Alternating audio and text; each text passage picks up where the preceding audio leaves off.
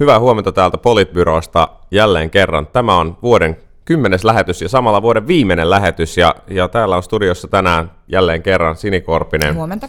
Juha Töyrylä Hyvää huomenta. sekä minä eli Matti Parpala. Me olemme tätä lähetystä varten kyselleet vähän ihmisten tuntoja, että mitä nyt sitten tänään pitäisi käsitellä, kun on kerta kymmenen ja viime, kymmenes ja viimeinen lähetys. Ja aloitetaan vuoden 2016 yhteenvedolla. Mitä oikein tapahtui? Se onkin hyvä kysymys. Mun mielestä tämä vuosi on ollut major mindfuck ihan kaikille, jotka on niin kuin jotenkin seurannut politiikkaa. Musta tuntuu, että joka ikinen kerta, kun on tapahtunut, tai on ollut tapahtumassa jotain, äänestetään vähän, että pitääkö Britannian kuulua EU vai ei, tai äänestetään, että kenestä tulee Jenkkien presi- presidentti, niin joka ikinen kerta, kun mä niin jotenkin ajattelin, että no ei ne nyt tolleen, ne tekee vittu just silleen.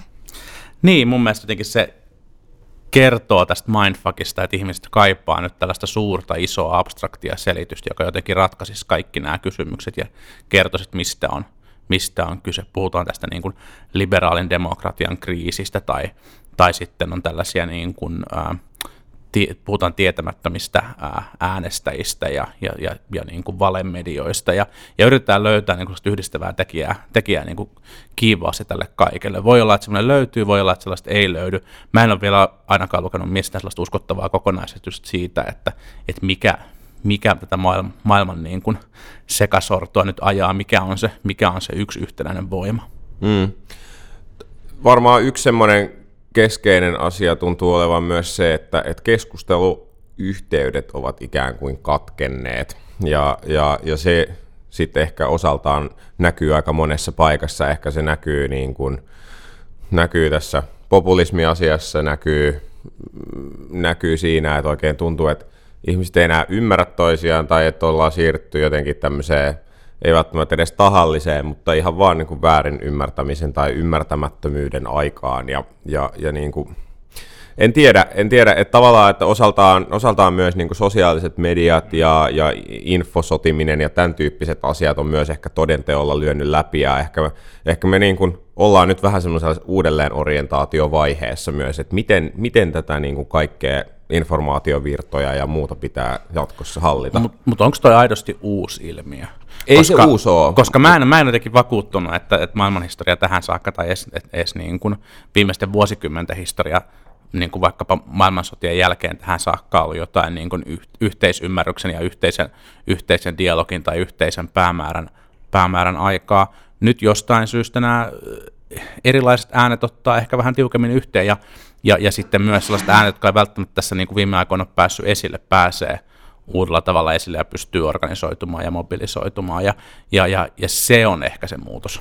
Niin, se uusi, ilmiönä se ei ole uusi. Mä, ehkä se, että millä välineillä se tapahtuu ja, ja miten niin kuin, äh, ihmiset ei enää saa informaatiotaan tavallaan yhdestä paikasta, tai että valtamedian kriisi ja kaikki tämän tyyppiset asiat, että ne on tietyllä tavalla niin kuin tässä ajassa ja näillä tiedotusvälineillä ja, ja niin edelleen, niin tämä on tavallaan niin kuin ehkä uusi eskalaatiopiste, joka toivottavasti ehkä deeskaloituu sitten jollain muulla tavalla kuin jollain niin kuin valtioiden välisellä konfliktilla täällä päin maailmaa tai jotain muuta semmoista. Mm. Mä, mä en ole varma, että onko mä Juhan kanssa samaa mieltä siitä, että ihmiset kaipaa jotenkin yhteistä selitystä, koska musta tuntuu, että me eletään sellaista aikaa, että tavallaan sellaisen niin kuin tietynlaisen yhtenäiskulttuurin aika on niin kuin oikeasti vähän, vähän niin kuin ohi, mm. että et ei kaivata enää sitä sellaista yhteistä, yhteistä tarinaa, koska sitä yhteistä Mä tarinaa ihmisillä, ei ihmisillä toki vaan mun omaa kuplaa, niin ennen kaikkia ihmisiä. Niin aivan, Joo. aivan, aivan. Mutta siis se on, se on just semmoinen, että tavallaan nyt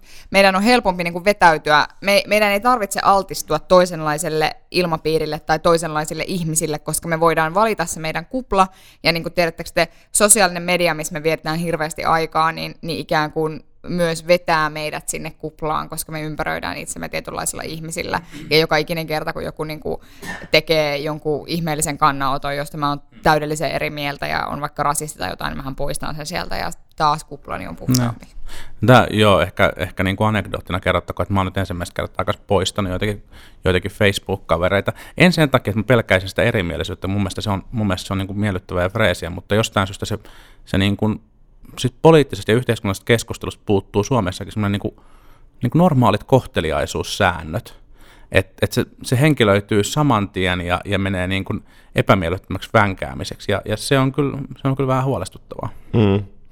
Niin, ei ole mikään ihme, että, että syntyy, tavallaan, tavallaan se on ehkä myös huolestuttavaa, että miten laaja tämmöinen niin anti-establishment-ajattelu on. Siis ihan melkein läpi puoluekentän on syntynyt semmoinen tietynlainen epäusko politiikkaan ja siihen, että kannattaako sitä tehdä vai missä se muutos aidosti toteutetaan ja minkälaista se tekeminen on. Että, että niin kuin se ei ole ainoastaan, ainoastaan niin kuin se persukannattaja tai Trumpin kannattaja, joka on menettänyt uskon politiikkaa, vaan sitä on kyllä niin kuin tavallaan huolestuttavan laajalti sellaista ajattelua. On. E, jos jotain niin tästä vuodesta jotenkin musta niin kuin ylipäätään koko vuotta niin kuin mulle on merkannut semmoinen hillitön voimattomuuden tunne, että tavallaan sä et ymmärrä niin kuin mitä tapahtuu, miksi ihmiset tekee semmoisia ratkaisuja, kun ne tekee, mutta että toisaalta niin kuin se, että, että jotenkin kun me mennään tästä niin kuin ensi vuoteen ja ruvetaan käymään Euroopassa esimerkiksi presidentinvaaleja, joissa ratkaistaan, että, että ollaanko me globaaleja vai lokaaleja henkisesti, niin niin jotenkin siis siitä pois pääseminen, että meillä on tällä hetkellä sellainen tilanne, missä oikeasti eräs fiksu ihminen juuri sanoi hyvin eilen, että, että minulle, että, että tavallaan niin kuin, että jos ikään kuin meidän suomalaiset virkamiehet Euroopassa tekee sellaisia päätelmiä tästä tilanteesta, että ei ihmiset jotenkin tyhmiä tai että ihmiset ei jotenkin ymmärrä politiikasta, niin se on niin kuin täydellisen väärä reaktio. Että, että ensinnäkin se, että, että ihmisten, jotka on epävarmoja vaikkapa puoluekannatuksestaan tällä hetkellä, niiden määrä on niin kuin ennätyslukemissa. Ja se ei tarkoita sitä, että ne ihmiset on tyhmiä, vaan se tarkoittaa sitä, että ne ihmiset ei halua antaa sitä valtakirjaa tällä hetkellä kellekään. Ja se meidän pitää niin kuin jotenkin niin kuin tunnustaa, että äänestämättä jättäminen ja jotenkin keskustelun osallistumatta jättäminen, se ei ole, niin kuin, se ei ole passiivinen teko, vaan se on niin kuin oikeasti aktiivinen teko. Ja sen niin kuin ymmärtäminen, että miten, miten ikään kuin, niin kuin sitä joukkoa pienennetään. Hmm. Tai että, että Trumpin äänestämiseen tai Brexitin puolesta äänestämiseen voi olla ihan fiksuja rationaalisia syitä. Jos on sitä mieltä, että nykyinen meno ei vaan vetele, ei vaan vetele, niin silloin – silloin äh, on oikeastaan kaksi vaihtoehtoa, jättää äänestämättä tai äänestää niin kuin totaalista muutosta. Ja, ja, ja sitä sitten varmaan äänestettiin riippumatta näiden, niin kuin, näiden niin kuin heikoista äh, puolista.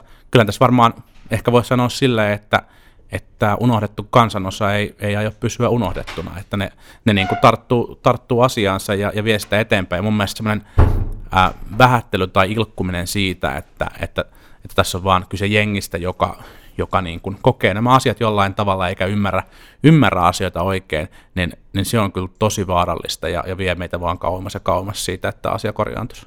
Niin, tai ei välttämättä äänestää muutoksen puolesta, vaan ihan vaan suoraan äänestää pienempien verojen puolesta, äänestää mm. eristäytymisen puolesta, äänestää protektionismin puolesta.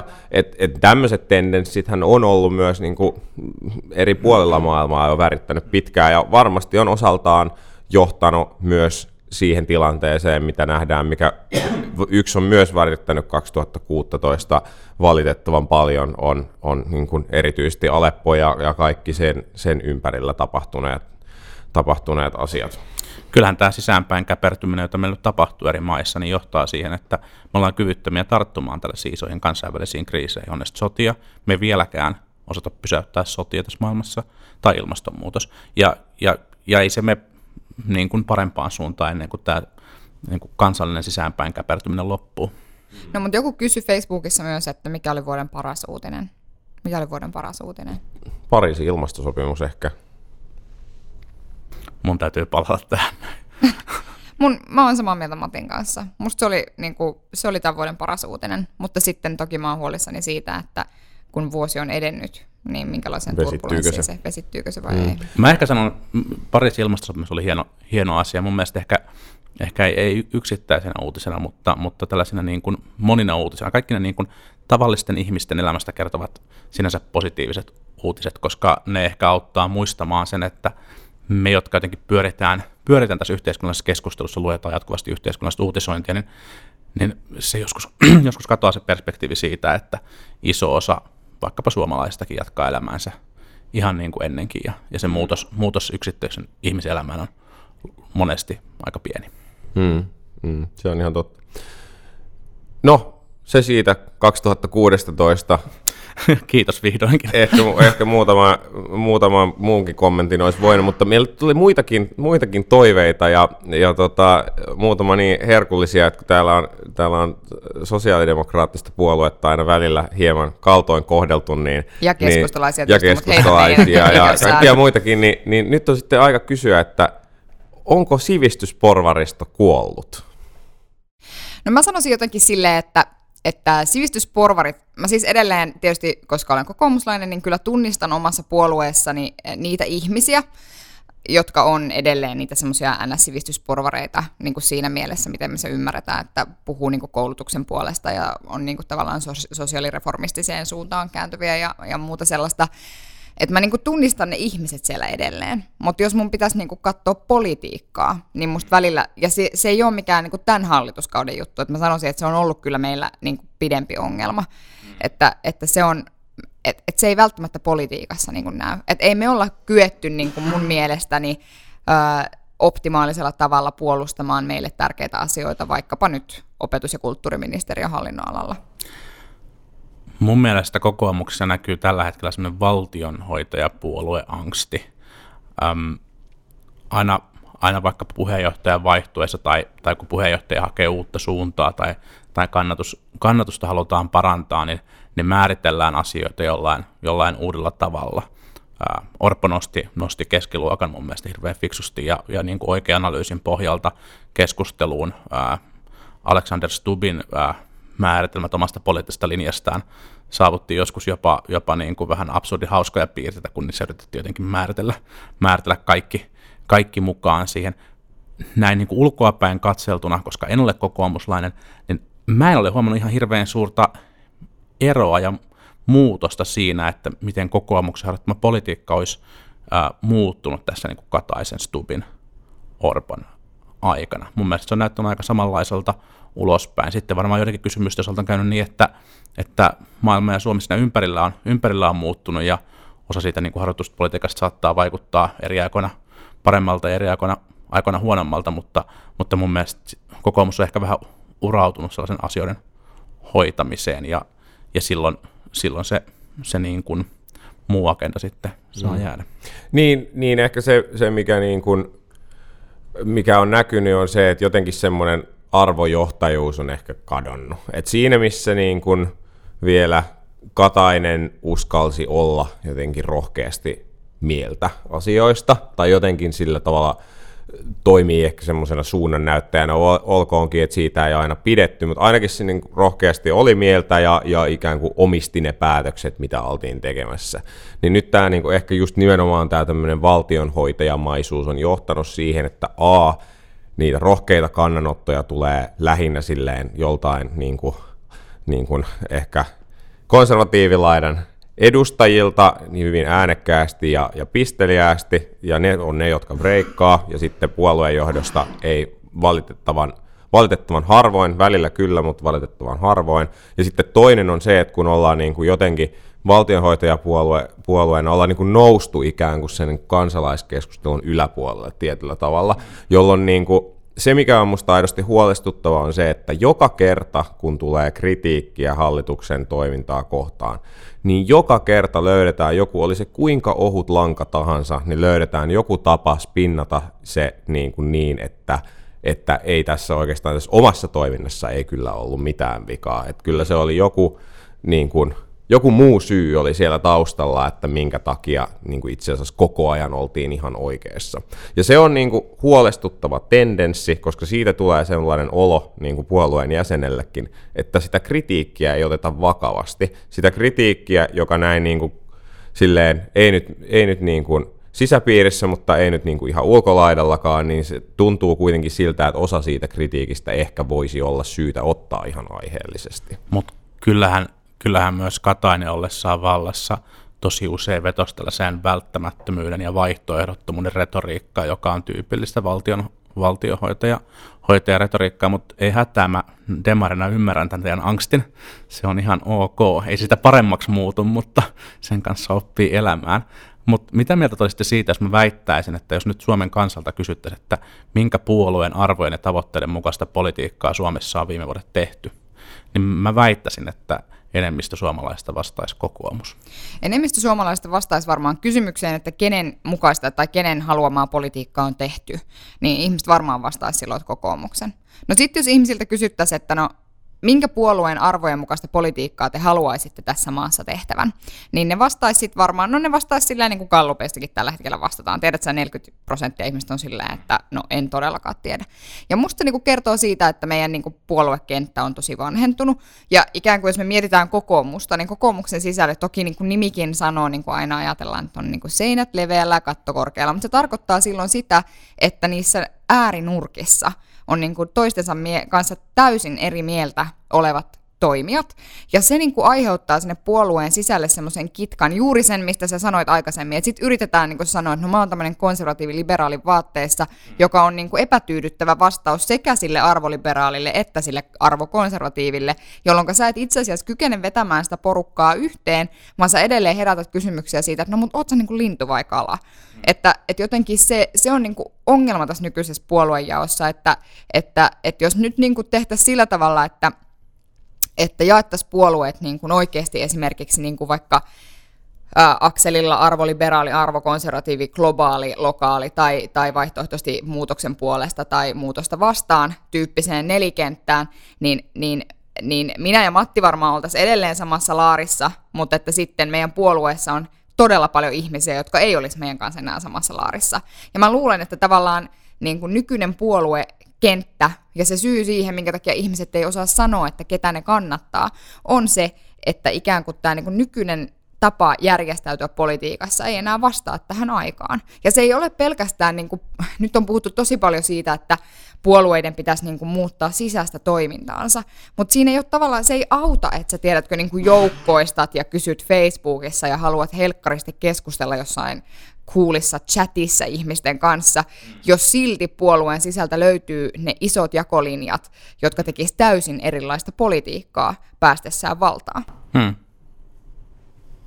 Se voi, se voi hyvin, hyvin olla näin yksi vaihtoehto tai yksi ehkä niin kuin ilmiö, joka tuosta seuraa, on tietty politiikan henkilöityminen, missä, missä vahvemmin se poliittinen linja kytkeytyykin yksittäiseen henkilöön, hänen, hänen ajamaansa agendaan ja, ja hänen, hänen niin kuin omaan kampanjaorganisaatioon, hänen omaan, omaan tukijoukkoonsa, koska silloin sitä ei tarvitse kytkeä siihen, mm. kytkeä siihen puolueeseen enää. Mm, mm. Niin, niin vahvasti. Niin, ja kyllähän niin kuin henkilövaaleista on tullut hyvin vahvasti linjavaaleja, tai kai ne ovat sitä aina olleet, mutta, mutta nykyist, nykyään ehkä vähintään yhtä paljon kuin aikaisemminkin. Et, et, et henkilön kautta määritetään se puolue ja puolueen asema ja, ja mihin, kuinka visionääristä ollaan ja mihin suuntaan ollaan menossa ja onko ihmiset tyytyväisiä eri laidoilla ja, ja niin edelleen. Vaikka itse asiassa yhtäkään paperia ei ole muutettu siinä välissä.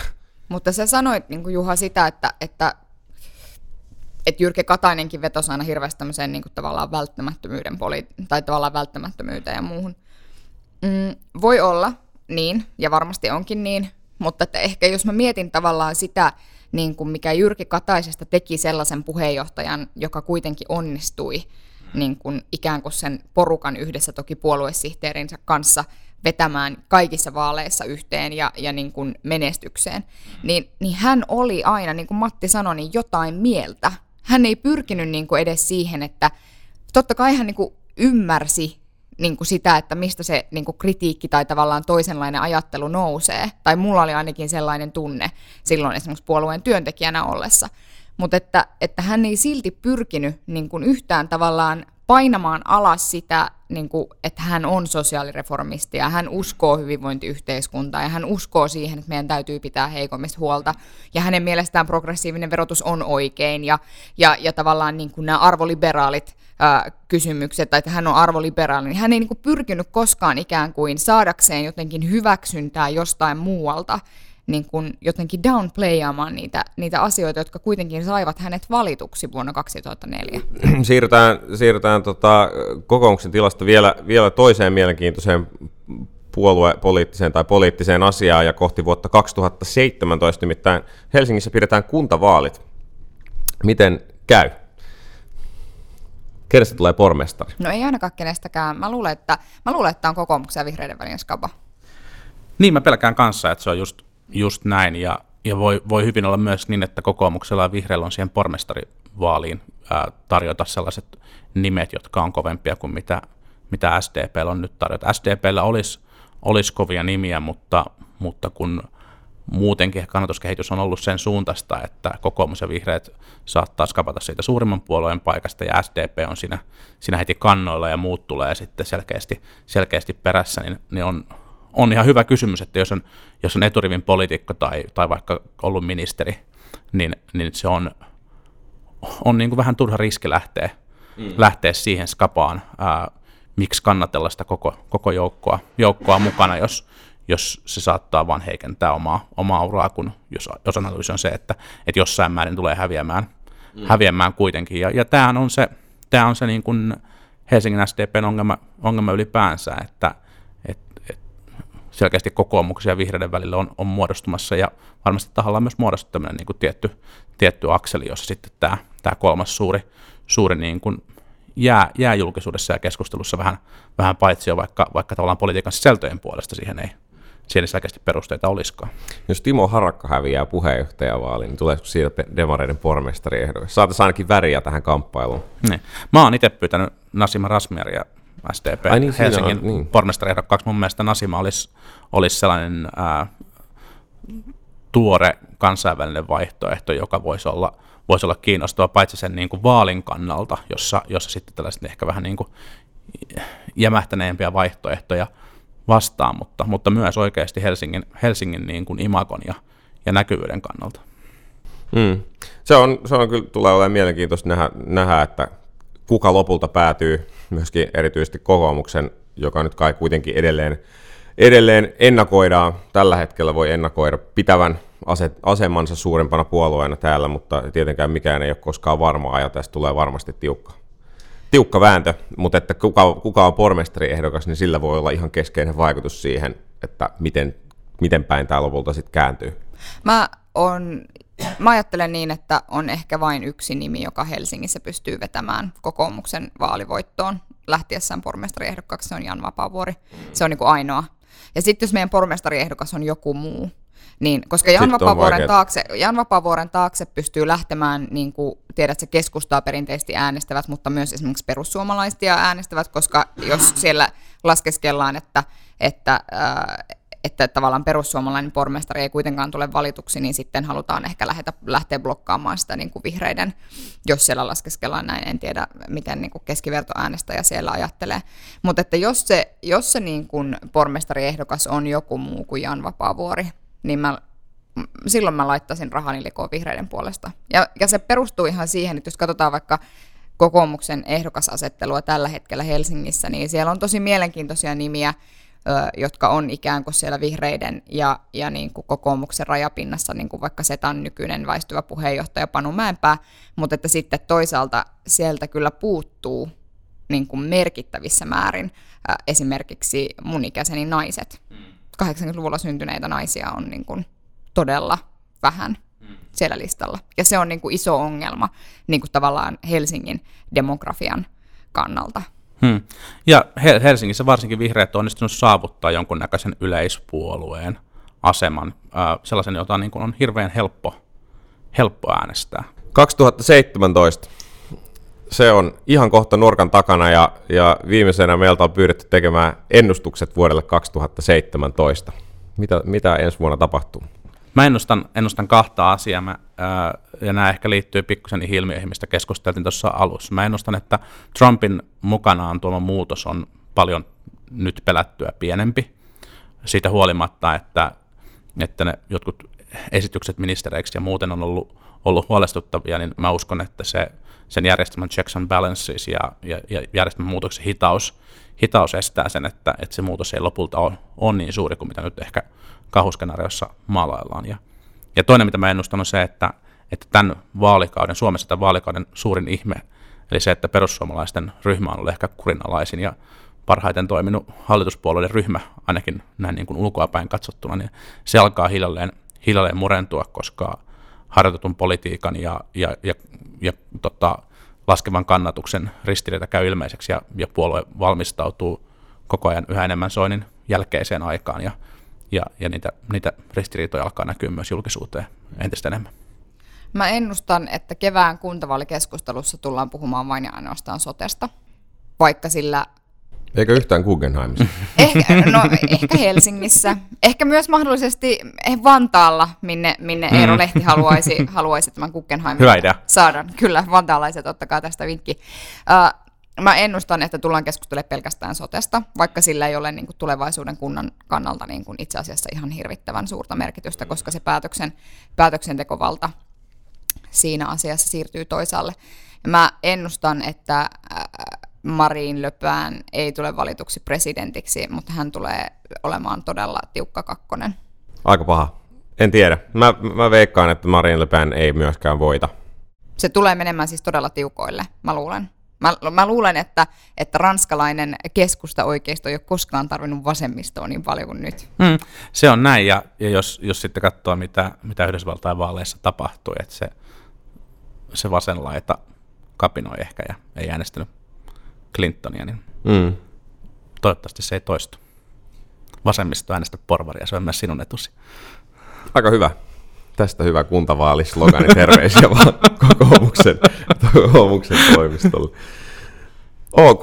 Toivotaan yhtä kaikki, että, että ensi vuosi on parempi kuin tämä vuosi, vaikka ei välttämättä merkitsen suhteen, niin ei tällä hetkellä näytä mitenkään erityisen positiiviselta, mutta, mutta kaiken kaikkiaan niin, niin tässä tosiaan meidän kymmenes lähetys tämän vuoden osalta ja jatketaan ensi vuonna ää, tammikuun puolella. Ja kiitoksia kaikille, jotka ovat säilyneet mukana tähän asti ja löytäneet meidät tähän asti ja, ja katsotaan mitä ensi vuonna keksitään. Koittakaa selvitä uudesta vuodesta. Rentouttavaa vuodenvaihetta kaikille. Hei hei. Moi moi.